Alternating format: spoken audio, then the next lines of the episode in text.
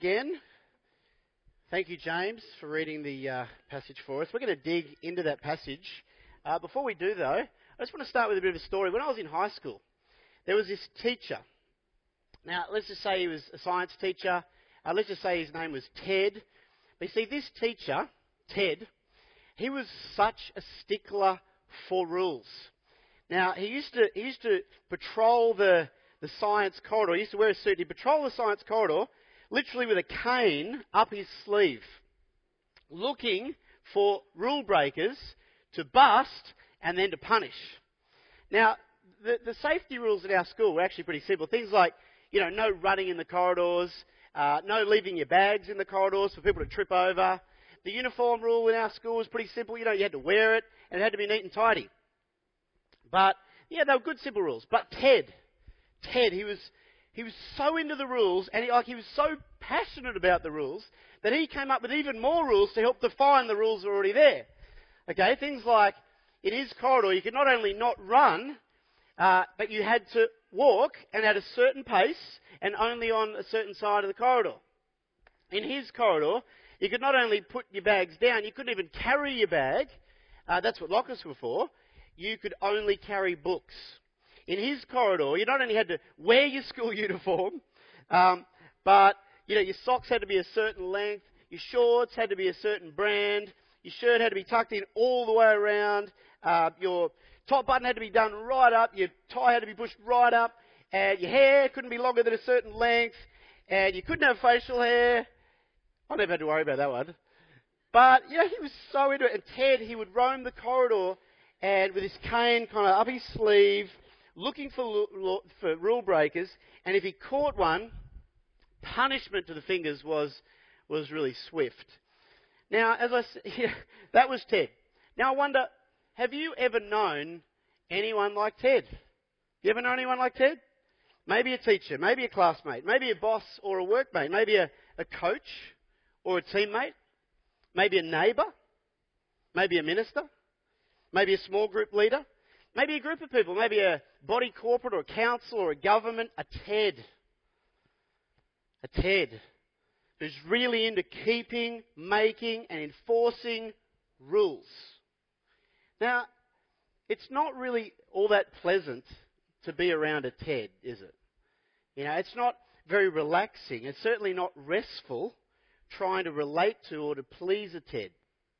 And here's the thing a lot of people actually think that God is a TED. You know, that God is just all about rules. And that the only way to please God is through religious rule keeping. Now, thankfully, thankfully, today's passage shows that Scripture dispels, smashes that view. Because you see, here we've got Jesus. Jesus is breaking the rules of the religious Teds. Okay? He's feasting, not fasting. He's doing various stuff on the Sabbath, and in the process, he's teaching us some important things about himself and about us. Okay? About how we can relate to and rest in God free from like the endless work of religious rule keeping. Now, there's three scenes in this section, and what ties all of these three scenes together is the wrong rules of the religious Teds. And so I want us to open up our Bibles. Just grab your Bible out. Uh, James, I think, said it was 1020, page 1020, or, or flick open to your app.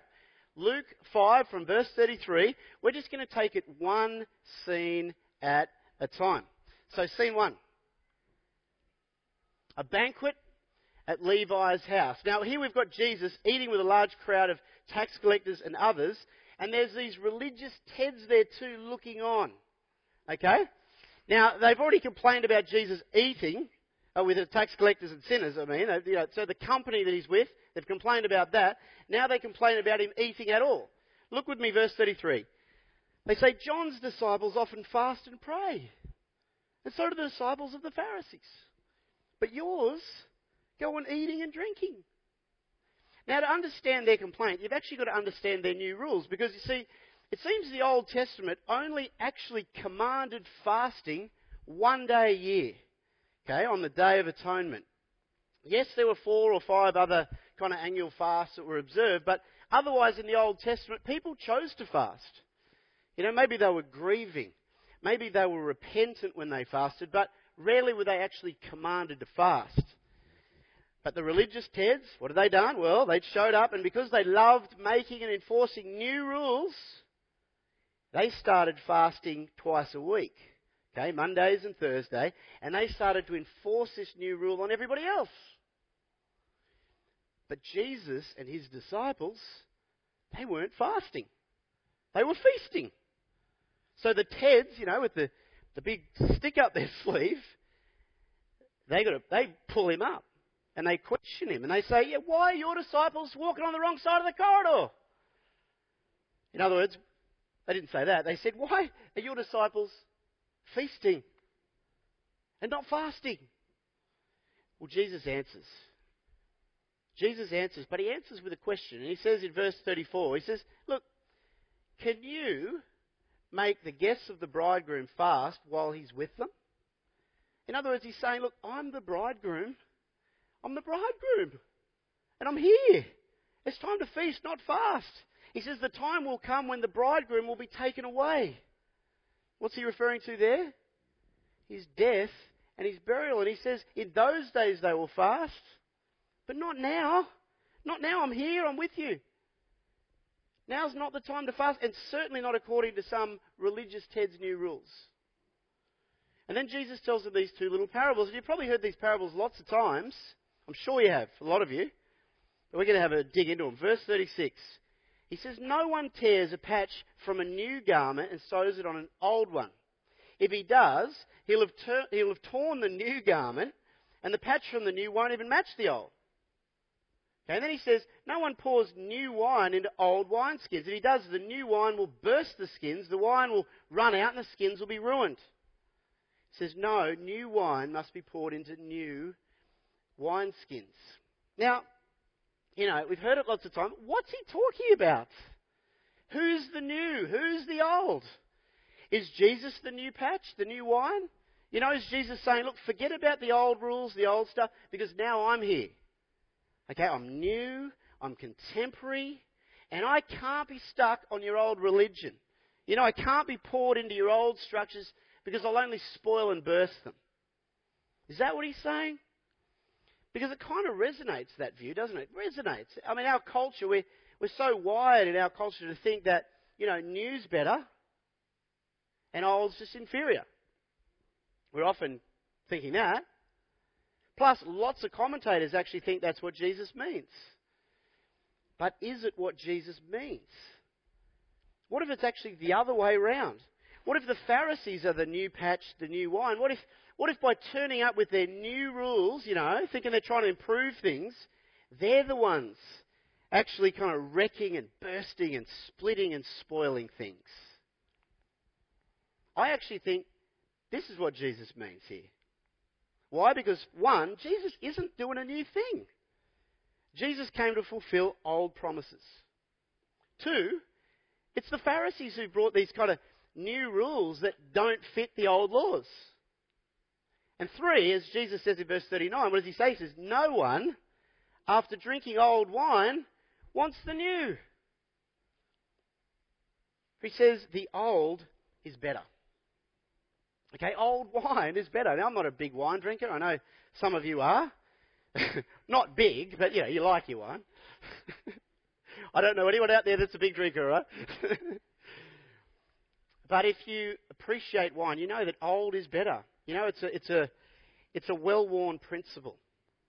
And so the application here, well, what is it? It's that, it's that those who've already like experienced and understood the old, okay, in, in, in that context of what Jesus is talking about, the Old Testament, those people, and those who've also kind of tested and tasted the new, in other words, you know, the, the new TED rules and traditions, those people, they can discern that the old is better. The old is better. Don't go chasing after new stuff that don't fit. Okay, now the second scene in the fields. Luke 6, look at, look at verse 1. One Sabbath. Jesus is going through the grain fields, and his disciples began to pick some heads of grain, rub them in their hands, and then eat the kernels. But the Teds are there. Then they complain, the Pharisees complain, why are you doing what's unlawful on the Sabbath? Big stick up the sleeve. Now, again, kind of to understand their complaint, we've got to understand their new rules. Because you see, the law about the Sabbath, God's law about the Sabbath was actually very clear. Okay, you weren't to do any work, okay, which included harvesting on the Sabbath. You were just to have a day off. The religious Teds, though, what had they done? They'd come along and they'd made up 39 new rules about what was and wasn't work. Okay, they'd come up with a job description for your day off. Man, what does following a job description sound like to you? Someone call it out. Work! okay? So they had a job description for your day off. They wanted you to work. According to their rules, okay, to walk through the field and actually pluck a bit of grain, and then to get that grain and, and just simply rub it in your hands before eating it, they, they, they said that's threshing. That's work. That's work. Now, I wonder, does that kind of seem just crazy to you? Does that seem like another world to you? Well, it's not. It's not really another world. Oh, did you know that some Sydney councils have actually installed these high tech sensors at traffic lights to be able to detect if somebody's there? Do you know that? And do you know why they've done that? So that Jewish people who live nearby, they don't actually have to kind of lift the hand and press the button on the Sabbath. Why? Because to do that is work. Now, do you reckon these are the kinds of things that God actually meant by work? You reckon? You see, it seems to me clearly these new rules of the religious Teds, they just didn't reflect the intent or the purpose of God's law in Scripture. Okay? So, given that, how would you expect Jesus to answer their question, you know? How would you. I would expect him to say, guys, are you out of your heads? That just isn't work. It's not work. You know, you've just added new rules that don't fit, they only split the old ones.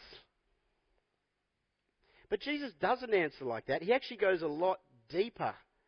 And he does that by reminding them of a story from the Old Testament. And he does that to try to get them seeing beyond like the letter of the law to the actual purpose or intent of the law. Now, look at the story he tells me. He says, from verse 3, he says, Look, you guys, have you never read what David did when he and his companions were hungry? He entered the house of God and taking the, the consecrated bread, he ate what's lawful only for priests to eat. And he also gave some to his companions. Now, the Pharisees, they knew this story all right. They knew it well. They just hadn't understood it. It's from 1 Samuel 21. Remember last year we did 1 Samuel, and in 1 Samuel 21, David and his men, like they're, they're on the run. They're fleeing from Saul, who Saul's trying to kill them. They're fleeing for their lives. They're hungry. They're starving. They're looking for food. And so David goes to tabernacle and he says to the priest, You got any food? And the priest is like, Well, no, I don't. I don't have any ordinary food, but I've just got this consecrated bread from the table of the Lord. Okay, bread that kind of signified God's presence with and provision for his people. Bread that only the priests were allowed to eat after it had been taken from the table and replaced. But David and his men, okay, they were there. They were holy and they were hungry. So what does the priest do? He gives them the bread. Now, question to ask ourselves is well, did David, his men, or the priest sin by doing that? Did they? Because you see, technically, they breached Leviticus 24. They had breached Leviticus 24, but had they violated the intent or the purpose of the law? Had they? Clearly, they hadn't. Clearly. And Jesus says to these religious rule makers, Don't you remember that story? He's saying what they did there was okay with God. It was okay. They didn't sin. And so he's saying to them, look, you guys, before you start kind of accusing and, you know, citing rules, make sure you've actually understood the Bible in the first place. Make sure you've understood it rightly because there's a difference between the letter of the law and the purpose or intent of the law. And the rule about the bread, well, you know, that, that rule about the bread, it wasn't designed so that hungry people would come in and starve while the bread just kind of sat there. Okay, like any other rule, it was designed for good, not evil, to save life, not destroy life. And I just wonder, you know, I'm a lawyer and I kind of understand this stuff. I, I hope you're, you're with me. But can you see how there's other things at play than just simply reading the, the literal kind of interpretation of the law? The literal reading. There's other things at play. And I'll just give you a modern example to help you to just to drill this down. Imagine, imagine you're down at the beach. You're down at Manly Beach, okay? And imagine uh, there's a huge sign on the beach and it says no swimming. And you're walking along the beach, but there's somebody out there swimming.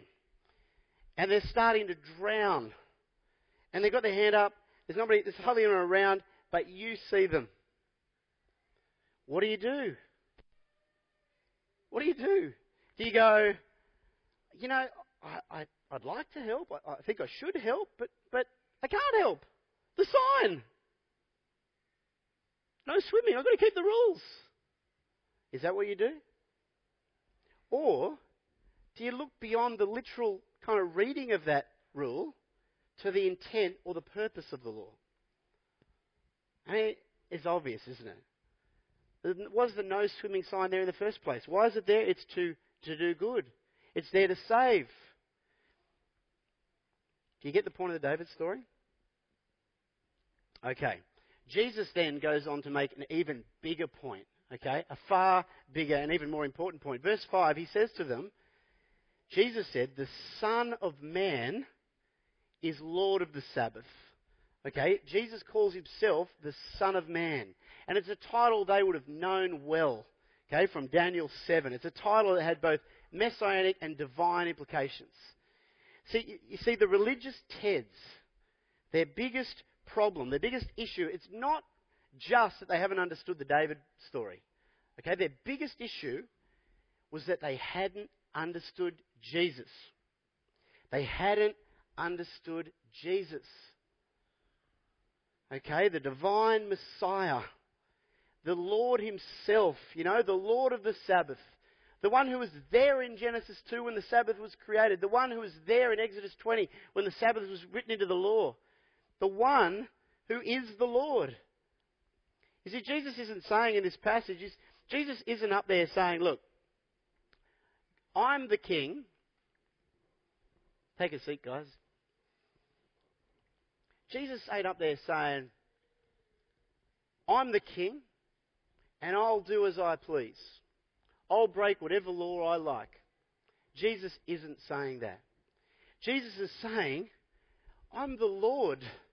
You know, I'm the Lord of everything, including the Sabbath, which was actually my idea in the first place.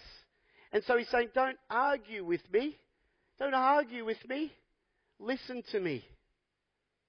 Because you see, I'll tell you the meaning and the application of the Sabbath, or of any other law for that matter, because I know what it's for. I am the Lord of the Sabbath. Now, I am the Lord. That is a massive claim. That is a huge claim. It doesn't, you don't get any bigger than to claim that you are God. And yet, it's, not, it's no surprise Jesus makes this kind of claim. He's into these kinds of massive claims. The thing is, he never makes a claim that he doesn't back up.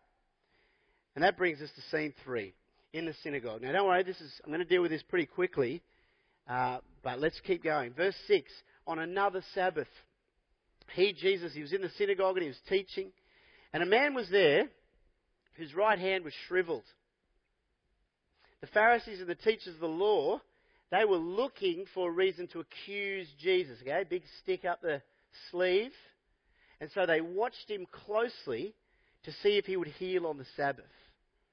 Now, again, the Old Testament didn't say you couldn't heal on the Sabbath. But again, the religious Teds, they come along, they made up a new rule that you could only heal on the Sabbath if it's life threatening. Okay? Any other healing, any other anything else is work. Now, I reckon they'd probably planted this guy with a shriveled hand in the congregation there to see what Jesus would do, to see if he would break their rule. So, what happens? Well, from verse 8, Jesus knew what they were thinking. And he said to the man with the shriveled hand, Get up and stand in front of everyone. So the man stands up, and then Jesus said to them, and I like the way James read this when he did the Bible reading because this is a key moment. Jesus said to them, I ask you, which is lawful on the Sabbath? To do good or to do evil? To save life or to destroy it? Now, based on what I said the, in the last scene, do you kind of do you, do you now understand a bit more about what he's saying here? Don't just read the law, look to the intent or the purpose of the law. And I reckon by this point, Jesus is massively ticked off. I mean, how could they honestly think the law is there to prevent someone from doing good, to prevent someone from helping people? And so, verse 10, and this is where James got it, he looked around at them all. Jesus stood there and he just looked at all of them. And I reckon as he did that, there would have been this really long, uncomfortable silence. And then he said to them, or he said to the man, I should say, he said, Stretch out your hand. The man did so, and his hand was completely restored. I mean, how, how incredible is that? Jesus just kind of instantly, as we see throughout the Gospels, he just instantly heals this person. Shriveled hand, stretch out your hand, and he does. I mean, as incredible as that is, do the Pharisees who see what's happened, do they finally, at long last, get it? You know, do the Pharisees, at this point at least, start rejoicing and saying, you know, he's right. He is the Lord of the Sabbath. He's backed up his claims. He is who he says he is. Is that what they do? No. Why? Because verse 11, they were furious. They began to discuss with one another what they might do to Jesus. They began to actually plot how they might kill him. I mean, this is kind of, this is unbelievable stuff, isn't it? Jesus has just done this amazing miracle, and they now plot to kill him.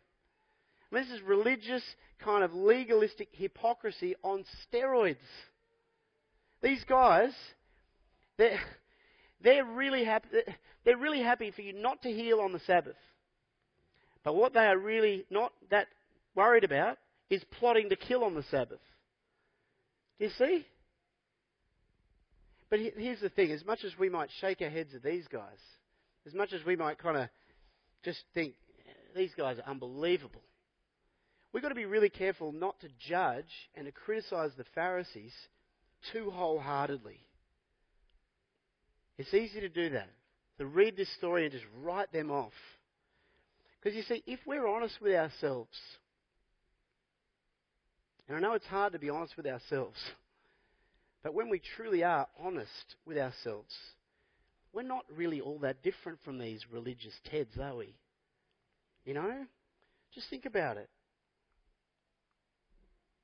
Is the natural tendency of your heart to kind of to do, to try to do, to, to try to reach God by your own merit? Is the natural tendency of your heart towards religious legalism? Mine is for sure. It's the default position of every human heart. And with that in mind, you see, we've got to ask ourselves on what basis am I relating to God? Ask yourself, you know, am I relating to God on the basis of my performance or on the basis of His grace? Am I relating to God on the basis of my endless work, you know? Or am I relating to God on the basis of Jesus' finished work? How am I relating to God? And you see, the Sabbath day, some Christians argue about the Sabbath day. You know what? The Sabbath day, it's not just about taking a day off work. It's not just about resting on the seventh day because that's what our Creator did. the Sabbath day is always also intended to point us forward. To point us forward to the, to the purpose and to the end of creation. Okay, to the true rest and to the true rest giver. You see, what did Jesus, the Lord of the Sabbath, say in another place? Jesus said, He said, Come to me, all who are weary and burdened, and I will give you rest. That true rest, you know, that, that, that true rest that, that deep down all of us seek. It's found in Him. And you know, if we're honest, in a group this size, I reckon if, if we're honest, many of us here don't truly have that. Aren't really experiencing that. That rest, you know, that peace, that joy. You know, maybe deep down, you're weary and burdened. Maybe because of the way you've been approaching God. Maybe you've been thinking, you know, God is like a Ted. That he's never happy with me, that he only cares about the rules, and that it's just really hard work trying to please God. Maybe you've been thinking that. You know, maybe right now you are really tired. Maybe you know that you know, your next day off, your next holiday, it's not going to give you the rest for your soul that, that you really crave. And I'm sure that's a lot of us. And if that's you, let me just remind you there's only one place to go. And you know where it is. It's to Jesus. You know, the one who has already obeyed and fulfilled all of God's rules for us. The one who's already taken, received God's punishment on our behalf for all the times we disobeyed God's rules. The one who, who now offers us rest. Rest.